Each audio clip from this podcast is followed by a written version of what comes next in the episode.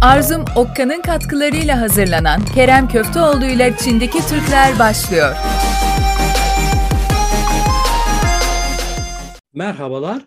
Doğudaki tanıtım elçilerimiz Çin'deki Türklerle yine karşınızdayız. Bugün daha önce ağırladığımız avukat doktor Onur Sabri Durak e, beyef- beyefendiyi ağırlıyoruz. E, Çin'de Çinli firmalarla iş yapan e, Türk firmalarının ödemelerle bazı sıkıntılar yaşadıklarına ilişkin duyumlar alıyoruz. Son durum nedir? Şey, durumun bir fotoğrafını bir çekebilir misiniz lütfen? Hay hay. E, Kerem Beyciğim öncelikle teşekkür ediyorum bu davetiniz için. E, bu sizle ikinci görüşmemiz oluyor. Bu münasebetle de ben tekrar teşekkürlerimi sunuyorum. Çok önemli bir konuya temas ettiniz. Sizin de bahsettiğiniz üzere son dönemde iki ülke arasında gelişen dış ticareti de göz önüne aldığımızda yaşanan çeşitli hukuki problemlerin arttığını görmekteyiz. Bu problemler doğal olarak hukuki hizmetler, danışmanlık hizmetleri veren bizlere, avukatlara da ulaşmakta. Bu konuyla ilgili olarak sadece bizler değil, ticari ateşeliklerimiz de ciddi anlamda bir iş yüküyle karşı karşıyalar. Onlar da Türk vatandaşlarının bu sıkıntılarına çözüm bulabilmek için yoğun bir çaba sarf ediyorlar. Bu girişi yaptıktan sonrasında ikinci noktada şu teması e, söylemekte yeri var. Biliyorsunuz şu an itibariyle Çin Halk Cumhuriyeti e, Türkiye bakımından en büyük ithalatçı konumuna gelmiş vaziyette. 2020 yılı itibariyle Türkiye'nin dış ticaretindeki, ithalatındaki en büyük ortağı olan Çin'den söz etmemiz mümkün. Çok basit bir e, değerlendirmeyle şunu söyleyebiliriz. Örneğin 2020 yılının Ekim ayındaki Çin'le yapmış olduğumuz ithalatı göz önüne aldığımızda yaklaşık olarak 1.9 milyar dolarlık sadece Ekim ayında 2020 2000 2020 2000 ayında e, yapılan ithalatı e, göz önüne aldığımızda bu sene 2021'in Ekim ayında yapılan ithalatın 2.5 milyar dolara ulaştığını görmekteyiz. Hatta 2.5 milyar dolardan da fazla. Bu da şu demektir. Geçtiğimiz bir sene içerisinde Çin'den yapmış olduğumuz ithalat Türk tacirleri bakımından ve Türkiye Cumhuriyeti bakımından %32'ye yakın bir artış sergilemiştir. Bu önemli bir artıştır. Bir senenin içerisinde Çin'le olan ithalatımızın bu derece artmış olması ne yazık ki bizim bir taraftan Çin'e olan bağımlılığımızı arttırmakta, diğer taraftan da Türk iş dünyası bakımından da çeşitli ticari riskleri de beraberinde getirmektedir. Üçüncü olarak şu hususa temas etmemiz gerekiyor. Çin'le Türkiye arasında çeşitli konularda çokça milletler arası sözleşmenin imzalandığını görmekteyiz. İkili anlaşmaların yanı sıra aynı zamanda çoklu anlaşmalara veyahut da milletler arası nitelikteki birçok anlaşmaya hem Türkiye'nin hem de Çin'in taraf olduğunu da görmekteyiz. Bu çoklu sözleşmelerin içerisinde bizleri alakadar eden, Türk iş dünyasına yakından alakadar eden iki tane sözleşmeden, milletler arası sözleşmeden söz etmemiz gerekiyor. Bunlardan birisi milletler arası mal satımına ilişkin sözleşmeler hakkında Birleşmiş Milletler Anlaşması. Bu milletler arası satımla ilgili olarak doğrudan bağlantısı olması hem Türkiye Cumhuriyeti'nin hem de Çin Halk Cumhuriyeti'nin bu sözleşmeye taraf olması münasebetiyle iki ülke arasındaki milletler arası satım noktasında önemli rol oynayan bir hukuk metin olarak karşımıza çıkıyor.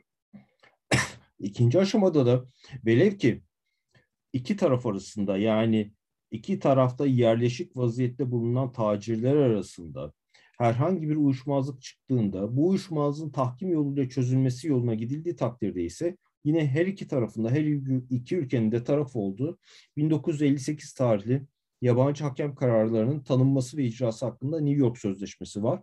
Ki bu iki sözleşme iki ülke arasındaki tacirlerin hem milletler arası mal alım satımına hem de bu milletler arası mal alım satımından doğabilecek uyuşmazlıklarda tahkim uygulanması halinde ne tür hükümlere başvurması gerektiği noktasında bize rol gösterici rol oynamaktalar. Genel çerçeveyi bu şekilde çizmemiz mümkün. Ben şimdi açış konuşmasında söz ettiğim üzere son dönemde ödemelerle bir takım sıkıntılar yaşanıyor. Bir kere burada son durum nedir? Bir de buna bağlı olarak en azından gözlemlerinizden ve size gelen şikayetlerden yola çıkarak şunu söyleyebilir miyiz? Yani bu yaşanan sıkıntıların ne kadarı COVID-19'un gerek üretim ve gerekse de tedarik zincirindeki getirdiği aksamalardan kaynaklanıyor, ne kadar da keyfiyetten kaynaklanıyor? Hayır hayır bu da önemli bir durum. Elbette COVID-19'un ve akabinde navlun krizinin yaratmış olduğu çeşitli sorunlarla bizler de karşı karşıyayız ve bunun muhatabı vaziyetindeyiz. Ancak şunu da tespit etmemiz gerekiyor ki belki COVID'in ardıl etkilerinden birisi olarak Türk iş dünyasının temsilcileri bu süre zarfında Çin'e gelemediklerinden satın aldıkları mallarla ilgili olarak kimle muhatap olduklarını, bu malların üretim süreçlerini, bunların yükleme süreçlerini, taşıma süreçlerini kontrol edememeleri doğrudan bu sorunlarla bağlantılı vaziyette karşımıza çıkıyor. E, doğrudan bir yüzde vermek pek mümkün değil. Çünkü bu bazen keyfiyete de dayanabiliyor. Ancak Covid sebebiyle Türk iş dünyasının fiilen Çin'le temasının olmamasının bu sorunların, bu şikayetlerin artmasında ciddi bir rolü olduğunu söylememiz mümkün. Dediğiniz, yani ben şöyle söyleyeyim, ee, bana bu ara günde üç tane dosyanın geldiği oldu. İşte e, şu kadar paramız kaldı, bunu nasıl yaparız? Arkadaşımızın da şu kadarı var, o da sizi arasın, oradan da şu kadar falan. Günde üç defa e, bu dosyalarla karşılaşır hale geldik. Ne yazık ki e, ciddi bir sorun. E, peki size gelen şikayetlerden hareketle e, milletler arası anlaşmalarda hangi eksik anlaşmayı, hangi eksik maddeyi yazıyorlar da e, bu başlarına geliyor ve bunun e, bu gibi hususları önlemek için hangi adımları atmaları gerekir, ne yapmaları gerekiyor? Şöyle söylemek mümkün. Milletler arası mal alım satımına dair Türkiye ile Çin arasındaki ilişkilerde bizim gözümüze çarpan, karşılaştığımız sıkıntılar ağırlıklı olarak Türk tarafındaki iş dünyasının e, alıcı pozisyonda olduğunu, mal satın aldığını düşünerek bunları söylemek durumundayız. Hangi sorunlarla karşılaşıyoruz diye bakacak olursak bir kere Çin'deki satıcılar hakkında yeterince bilgi edinmemenin, işin niteliğine uygun olarak yazılı bir sözleşme yapılmamasının, e, sadece e-posta üzerinden veyahut da proforma fatura ile sipariş vermek gibi yöntemlere başvurmanın, sözleşmenin içerisinde bahsettiğimiz üzere bir yazılı sözleşme olması lazım. Ama bunun ötesinde işin niteliğine uygun olarak ticari, mali, hukuki risk yönetimini göz önüne alınmaması. Bu karşımıza sıklıkla çıkan problemlerden e, görüyoruz. Bunun haricinde e, kurumsal e-postalar üzerinden yazışma yapılmaması, bununla ilgili olarak daha sonra da değinebileceğimiz çeşitli dolandırıcılık vakalarının arttığını da görmekteyiz. Özellikle internet yolunun kullanılması suretiyle. Bu noktada kurumsal e-posta adreslerinin önemine tekrar vurgu yapmamız gerekiyor. Peşin ödeme yapılması bu sıklıkla karşılaştığımız e, durumlardan birisi. Alım satım konusu mal için gereken izin, lisans, ruhsat ve benzeri gibi e, tamamlayıcı nitelikteki belgelerin veyahut da gümrükle ilgili belgelerin temin edilmemesi, daha başlangıç aşamasında bunlarla ilgili yeterince araştırma ve dokümantasyonun yapılmamış olması, taşıma gümrük kalite belgelerinin yeterince kontrol edilmemesi ve benzeri gibi sıkıntılar, eksiklikler Türk iş dünyası bakımından ciddi anlamda e, bu sürecin yürütülmesinde karşımıza çıkan problemli noktalar olarak bahsedilmesi mümkündür. Ee, siz de bahsettiğiniz evet e, bir Türk firması örneğin internette bir şirketi buluyor ve o şirketle anlaşıyor. Sonra paranın bir kısmını ya da tamamını ödüyor. Sonra da mağdur olduklarına ilişkin bir takım duyumlar alıyoruz ki eminim size de bu yönde şikayetler evet. geliyordu. Bunun önüne geçebilmek için hani 3-5 adımda ne yapmalarını önerirsiniz? Bu karşınıza çıkan olaylardan edindiğiniz bilgiler ışığında. Tabii bununla ilgili olarak aslında çok basit çözüm yöntemleriyle de karşı karşıyayız. Bunlardan birisi şu. Evet, sadece kendilerinin bir internet araştırması üzerinden bir internet sayfasından böyle bir satıcı buldukları takdirde yap- yapabilecekleri çok basit e, alabilecekleri çok basit tedbirler var. Nedir bunlar? Ya ticari ateşeliklerimiz vasıtasıyla veyahut da bu alanda hizmet veren danışmanlık firmaları, hukuk büroları vasıtasıyla satıcı Çinli şirket hakkında bir durum değerlendirmesi, hukuki durum değerlendirmesi raporu talep edebilirler. Yani nedir? Ticari ateşelimize veyahut da danışmanlık firmalarına başvurup bu şirket ne zaman kurulmuş? Satıcı şirket ne zaman kurulmuş? Bu satıcı şirketin sermayesi ödenmiş vaziyette mi? Bu satıcı şirket hakkında çeşitli davalar açılmış mı? Haklarında takibat var mı? Bu satıcı şirketin mesul müdürleri hakkında veyahut da yönetim kurulunda yer alan kişiler hakkında çeşitli davalar veyahut da cezai işlemler var mı? Bu şirket hakkında, satıcı şirket hakkında ticaret odalarına, konsolosluklara, ticaret ateşeliklerine bildirilmiş çeşitli şikayetler var mı gibisinden bir basit bir hukuki değerlendirme raporunun alınması dahi bu şirket hakkında genel bir röntgenin çekilmesine fayda sağlayacaktır. Keza satıcı şirket 15 gün önce kurulmuşsa, sadece bir ay önce kurulmuşsa, e, bu bir tabiri caizse e, alıcı Türk şirketi bakımından işaret olmalıdır. Yani bu kadar yeni e, kurulmuş bir şirketin milletler arası ticarette bu kadar büyük meblağlarla işlem yapması doğru mudur? şeklindeki bir soru işaretinin Türk tacirlerimiz bakımından uya, e, kafalarında, zihinlerinde uyanması gerekmektedir.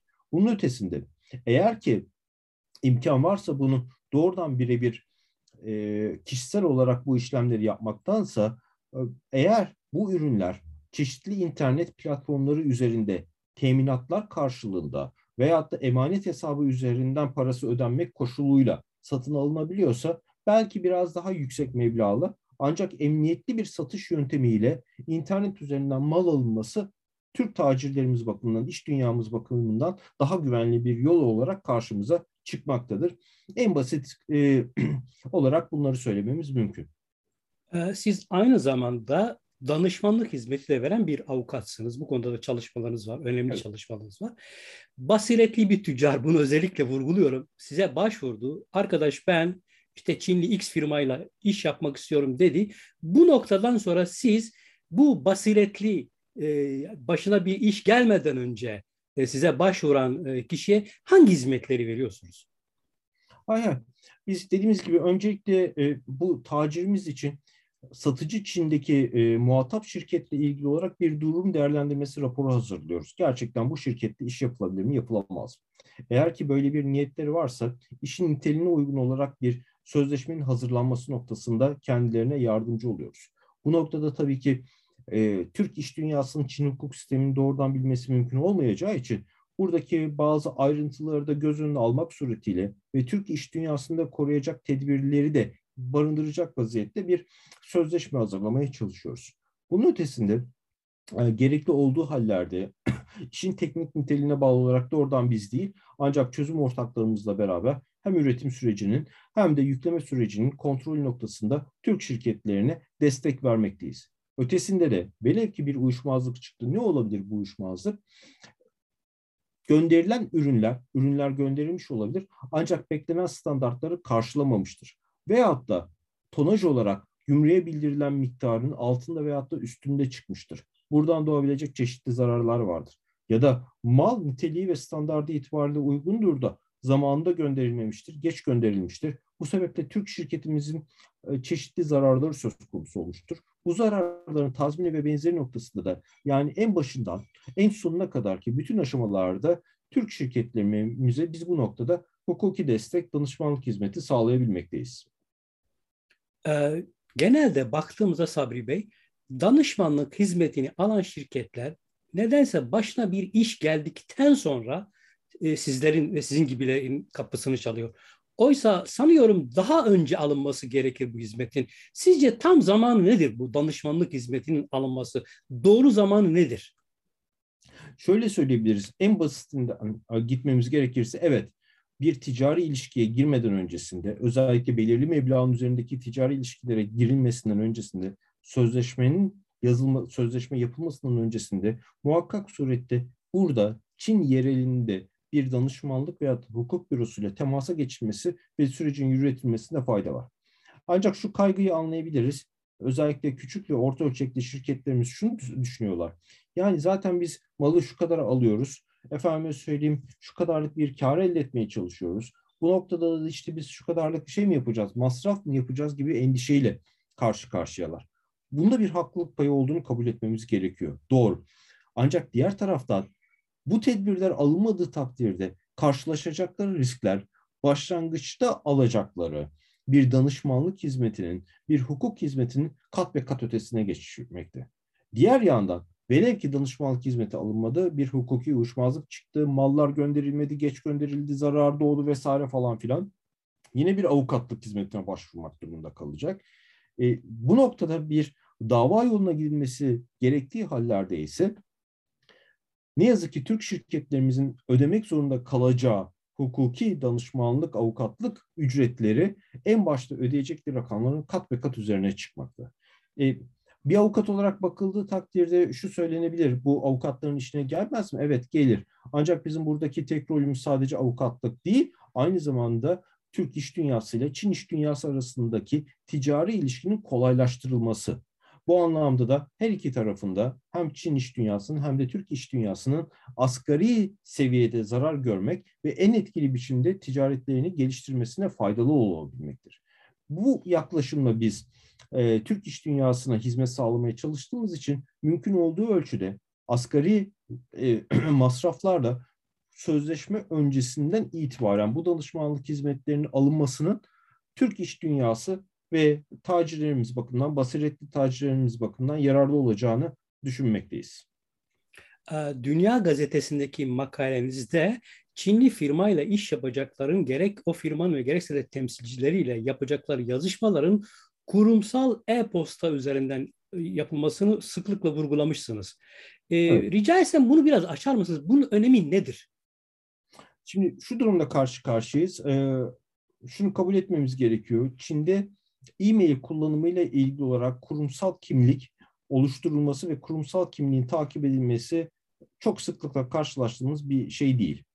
Özellikle QQ ve benzer gibisinden e-mail adresleri üzerinden yapılan yazışmalarda o kimliğin tespiti daha sonrasında veyahut da takip edilmesi neredeyse imkansız hale geliyor. Hal böyle olunca biz mümkün olduğu ölçüde belirli e-mail adresleri, uzantılar üzerinden ki bu imkan dahilindeyse muhakkak surette o şirketin kurumsal e-mail adres uzantısı üzerinden yapılmasını sıklıkla müvekkillerimize söylemekteyiz. Bunun ötesinde e, şunun üstüne basarak söylemem gerekiyor ki benim e, ticaret yapacakları şirketlerden sadece tek bir kişiyi de e-mail zinciri içerisinde tutmalarını tavsiye etmiyoruz. Mümkün olduğu ölçüde aynı şirketten birden fazla kişinin en az iki kişinin, mümkünse daha fazla kişinin sürekli olarak e-mail zinciri içerisinde tutulması, bunların kurumsal e-mail adreslerine e-mail gönderilmesi, e-posta gönderilmesi ve akabinde de e-posta gönderildikten sonra bu ticaretle ilgili önemli aşamalarda, örneğin banka havalesinin yapıldığı, yüklemenin yapılacağı günlerde, tarihlerde vesairede bu e-maillerin akıbetinin de diğer iletişim yollarıyla, anlık mesajlaşma yöntemleriyle vesaireyle de arkasından takibatının yapılması ve teyit alınmasının Türk iş dünyasının korunması bakımından önemli olduğunu düşünüyoruz. Ee, bir sözleşmede yani doğru basiretli bir tüccarı koruyacak ve olmazsa olmaz hangi 3-5 madde olmalı sizce? Tabii ki. Bu noktada satıcının özellikle Çin'deki satıcının kimliğini, adresini, bu şirketin mesul müdürünün kim olduğunu, iletişim adres ve diğer bilgilerinin muhakkak surette herhangi bir şüpheye yer bırakmayacak vaziyette bulunması zorunlu. Bu hususa önem verilmesi gerekiyor. Ne yazık ki karşılaştığımız hususlarda gördük geçenlerde de birkaç hafta öncesinde geldi. Ee, sadece proforma ile bir iş yapılmış, sözleşme de yok ve proformada adres olarak sadece bir cadde görünüyor. Yani blok numarası yok, daire numarası yok, e, efendime söyleyeyim başkacı tanımlayıcı hiçbir adres yok ve o caddeye gidip baktığınızda tabiri caizse kilometrelerce uzunlukta bir şey görüyorsunuz, cadde görüyorsunuz. O caddenin üzerinde hangi binada o şirketin bulunacağını neredeyse tespit etme güçlüğü içerisindesiniz. Şöyle bir durumla da karşı karşıyayız. Yani resmi olarak şirketin tescil edildiği adresten başka bir adreste de bu şirketin konumlanabildiğini görmekteyiz. Eğer ki böyle bir durum söz konusuysa o şirketin fiili olarak kullanmış olduğu şirket adresini, ofis adresini bulamamak gibi sıkıntılarla karşı karşıyayız. Bu anlamda satıcı şirketin tanımlayacak, onu tam olarak belirtecek bilgilere ulaşmamız e, elzem. Bunun ötesinde malın niteliği, standartları, teslim şekli, teslim yeri, ödemenin nasıl yapılacağı, gümrük ve benzeri gibi masrafların muhakkak surette açıkça kararlaştırması gerekiyor. Üçüncü kalem olarak şunu söyleyebiliriz. Eğer ki bu ürünle ilgili olarak çeşitli fikri ve sanayi haklar söz konusuysa, yani bu ürünle ilgili olarak bir marka hakkı söz konusuysa, bir faydalı model söz konusuysa, bir tasarım hakkı vesaire söz konusuysa bunların açıkça sözleşmede belirtilmesi ve satıcının bu mallarla ilgili olarak satım sözleşmesi münasebetiyle Türk tacira ait olan herhangi bir fikri ve sınai hakkı otomatikman kazanmayacağını veyahut da bu sözleşmenin ona, bir lisans hakkı vermeyeceğinin çok net biçimde kararlaştırılması gerekiyor. Dördüncü olarak şunu söyleyebiliriz. Uyuşmazlığın nasıl çözüleceğiyle ilgili çok net düzenlemelerin olması lazım. Yani bu bir tahkim konusu mu olacaktır, hakeme mi gidecektir? Yoksa bunun adli yargı yoluyla mı çözüleceğinin açıkça kararlaştırılması. Varsa hangi mahkemede görüleceğinin, efendime söyleyeyim hangi usulün takip edileceğini açıkça kararlaştırması gerekiyor. Bizim sıklıkla karşılaştığımız ne yazık ki Türk iş dünyasının belki de Türkiye'den bir alışkanlıkla bize her telefonda söylediği bir hususu da beşinci kalem olarak belirtmek durumdayım. Bize söyledikleri şu.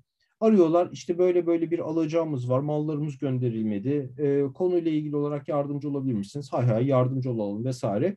Sonrasında hemen hemen bütün tacirlerimizin sorduğu cümle şu. E işte biz davayı kazandığımız takdirde mahkeme masraflarını, avukatlık ücretini karşı taraftan alacağız değil mi? Hayır alamayacaksınız. Ne yazık ki. Çünkü bu noktada Türk hukukundan ciddi olarak ayrılmakta Çin hukuk sistemi. Siz sözleşmenizde bunu açıkça kararlaştırmadıysanız, haklı olsanız dahi bu davayla ilgili tüm mahkeme masraflarını ve avukatlık ücretlerini karşılamak durumunda, üstlenmek durumunda kalıyorsunuz. Bunun sıkıntısı nerede karşımıza çıkıyor? Özellikle belirli bir miktarın altındaki alacaklar için konunun takibatı avukatla yapılması halinde ne yazık ki Türk tacirlerimiz bakımından çok da keyifli bir sonuç doğurmuyor. Niye? Alacak miktarı çok küçük. Bu alacak miktarın avukatla takip edilmesi halinde alacak miktarının büyük bir kısmının avukata ödenmiş olması Türkiye'deki tacirlerinde ne yazık ki çok da böyle hoşlandıkları bir şey değil. Bunu da samimiyetle söylemek gerekiyor. Ancak bu noktada da bizlerin yapabileceği bir şey yok. Bizler de belirli standartlar altında e, bu faaliyetleri yürütmek durumundayız. Bizlerine bağlı olduğu bununla ilgili e, çeşitli mevzuat düzen e, mevzuat hükümleri var. O değerlendirmelerin o rakamların altında faaliyet gösteremiyoruz. E, diğer taraftan da Türk tacirler bir yandan mağdur. Avukatla bu işi takip etmeye kalktıkları takdirde dediğim gibi çok küçük miktarlarla ilgili işlemlerde de bu sefer alacak miktarı e, neticesinde avukata ödeyecekleri avukatlık ücretleri onlara bakımdan bir külfet olarak karşılarına çıkıyor. Bu noktada dediğimiz gibi özellikle mahkeme masraflarının, avukatlık ücretlerinin nasıl halledileceği hususunun sözleşmelerde yer alması Türk iş dünyası bakımından son derece ama son derece önemlidir. Ee, Sabri Bey, benim esas olarak soracaklarım bunlardı. Ee, bunun dışında sizin eksik kaldığına inandığınız bir şey varsa alalım sizden. Buyurun. Çok teşekkür ederim. Ee, önemli noktalardan birisi olarak şunu söylememiz mümkün. Türk iş dünyasının karşılaştığı e, sorunlardan birisi de e, peşin ödeme yapılması konusu. Yani Çin'den bir satıcı bulunuyor. Piyasa koşullarına bakıldığında e, bu satıcının sağlamış olduğu ürünlerle ilgili fiyatlar oldukça rekabetçi görünebiliyor. Ancak satıcı diyor ki işte ben bu malla ilgili olarak peşin ödeme istiyorum. Veyahut da malın bir miktarına kadar ödeme işte yüzde otuzunu, yüzde kırkını peşin istiyorum ve benzeri gibi diyor. E, Türk tacirimiz de diyor ki evet ben bu malı hani e, tabiri caizse stoğuma alabilmek için yüzde otuzunu, yüzde kırkını peşin ödemekte bir beis görmüyorum diyor. Olabilir de. Ancak Burada şu sıkıntıyla karşılaşıyoruz. En başta bu şirkette ilgili olarak bir hukuki durum değerlendirmesi yapmadıkları için %30, %40 ödedikleri şirketin gerçekte bu ürünleri teslim edip etmeyeceği konusunda bir e, emniyet sübabında kendileri bakımından koymuyorlar. Bu noktada bizim naçizane tavsiyemiz peşin ödemedense e, vesayet mukabili ödemenin yapılması, mal mukabili ödemenin yapılması, büyük montanlı e, milletler arası mal alım satımları bakımından mümkünse akreditif üzerinden akreditif açmak suretiyle bu işlemin yapılması. Velev ki bu imkan dahilinde değilse dahi ne yazık ki Türk iş dünyasında çok sık kullanılmamakla beraber aslında çok basit emanetçi veyahut da emanet hesabı mantığıyla hareket eden escrow hesaba para göndermek suretiyle mal gönderilene kadar o paranın mal bedelinin e, bir emanet hesabına tutulması suretiyle her iki tarafında güvence altına alınabileceği yöntemler söz konusu. Ödeme noktasında ben bu konuda ne yazık ki gözden kaçırıldığını düşünüyorum. Bu hususlara da önem verilmesinin Türk iş dünyasının e, tacirlerimizin korunması bakımından önemli bir rol alabileceğini düşünüyorum. Genel olarak söyleyebileceklerimiz milletler arası mal alım satımına dair bu durumda. Ee, çok teşekkür ediyorum. Ağzınıza sağlık. Çok önemli bilgilerdi bunlar. Unutmayın, Doğu'nun sabah yıldızı Çin, Batı'nın akşam yıldızı Türkiye birçok fırsatlar sunuyor. Yeter ki gözümüzü ve algımızı açık tutalım. Yeni bir programda buluşuncaya kadar hoşça kalın. Arzum Okkan'ın katkılarıyla hazırlanan Kerem Köfteoğlu ile Çin'deki Türkler sona erdi.